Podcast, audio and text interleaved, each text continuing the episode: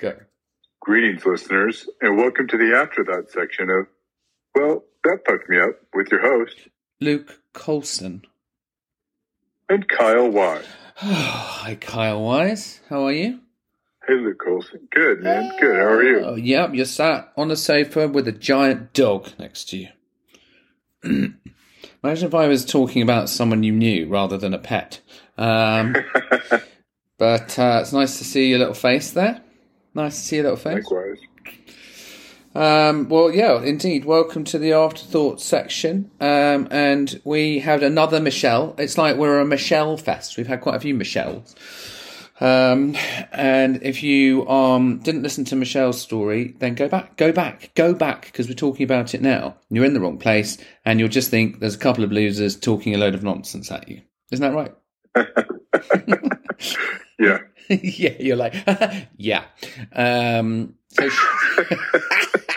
so Michelle had a learning disability, which actually, thankfully, was noticed and caught at the age of four or five at kindergarten. She said that, that they noticed she was struggling to coordinate and um, with certain things. And I think actually back then, that's quite lucky because my experience with Yeah. with growing up in the 80s and 90s was no one knew anything and no one gave a shit about anything and we even had someone on who was a slow learner. I mentioned it in the episode, and they were, I don't know why I'm laughing. They were placed in like a cubicle at the end of the school playground with a bunch of other Slow children. It's just like Slow. slow people in here, you know. Uh, do not disturb. No breaks for the slow kids. I mean, you Yeah. can't make it up. That was that chap Sam. He's such a lovely chap. Um, so um, I, I just think it's it's extraordinary when you think about someone with like a disability to actually be able to comprehend learning, and it's so common, isn't it? Yeah. Well, I mean, two things. Like one, I'm super stoked that she uh was like got on the dean's list. Like it was kind of like like Yeah. you said, you know, I would have. I mean, I'm petty as shit, so I would have like found that Same. the teacher and been like, So- hey, That is like some serious malconduct right there, isn't it? Like who Yeah. says that? That's like the literally the opposite of how you want to be motivating people. It's like, yeah, I don't think Yeah. learning or doing well or being successful is really for you. Well, I mean, do you think that's like an American thing, or like a an American educational thing where? To be honest with you, no. It sounds jolly British as well. I think people look at British and think we're all buttoned up, but when it comes to education, jobs, job training, um, vocations, and um, careers, we're t- fucking terrible at it. Fact. Yeah. and I'm speaking from experience. You know, it's literally like survival of the fittest, and it's there's no rhyme or reason with who who gets what, how the scoring system works for your exams, and who gets a fucking job. It's just there's no here. It's more clear cut in the US. I feel it's like if you have a degree, you get a better job. If you go to college, you can be drafted for professional sports. In England, it's a fucking free for all. Does none of that exists? I mean, you're basically doing a degree in England because you want to get shit faced for three years. That's it. You know, and and I Yeah, I- I remember. I remember studying for a degree and getting a job, which I thought was on the merit of my degree. And my boss was three years younger than me and kept banging on about how she was ahead of me because she hadn't got a degree. And I was like, well, this is ridiculous, quite frankly. Isn't that insane? Yeah. Well, and then and then you look at like the institute. Like, I don't know why anyone would become a teacher unless they wanted to inspire children Yes. or people. Yeah. I, I mean, it, it just I think you have to like kids. You have to, you have to be. That said, it's it's it's a tough one, isn't it? Let's be honest, because Michelle's gone into that now, and it's like teaching is is hard. I think like yeah. I think like, and again, if you're a teacher and you're listening to this, I don't know anything about teaching, but I what I do know is that teachers from elementary school that taught both my kids were happy in their jobs. Um, there's a, a kids up to a certain age, it's they're kind of aspirational and inspirational, and you can inspire them. But they, you know, middle school is tough, and then high school, you're dealing with a bunch of absolute assholes. Let's be honest with you, or confused sort of testosterone filled lunatics who don't know whether they're coming or going. You know. Yeah. And, and, and that's kind of like the way, you know, I, I coach boxing at a high school. Mm.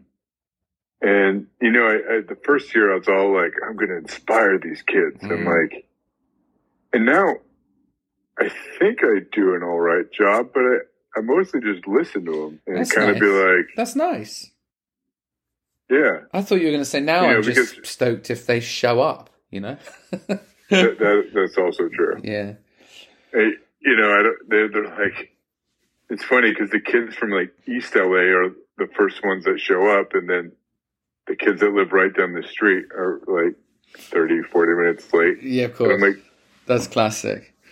it's kind of, um, we've gone off piste a little bit with teachers, but like in every school, there's always like, there's always one inspirational teacher that all the kids love. Like, oh, you got Mr. Shia. Oh my God, he's amazing. And there's always yeah. one absolute like, oh my God, did you take Miss Hagen's class? She's a bitch. And like the whole, and it's just like, you think that the teacher that everyone hates will either A, be fired or B, realize everyone thought they were a bitch or a bastard, depending on when yeah. it's a guy or a girl, right? So it's kind of interesting, isn't it?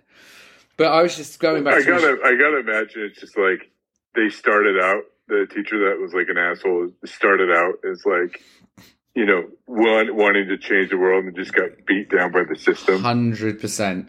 Yeah, I, I spoke to someone who was a teacher the other day, and they they said they had the like fear of God every Sunday night, having to go back to work the next day. You know, just not knowing what.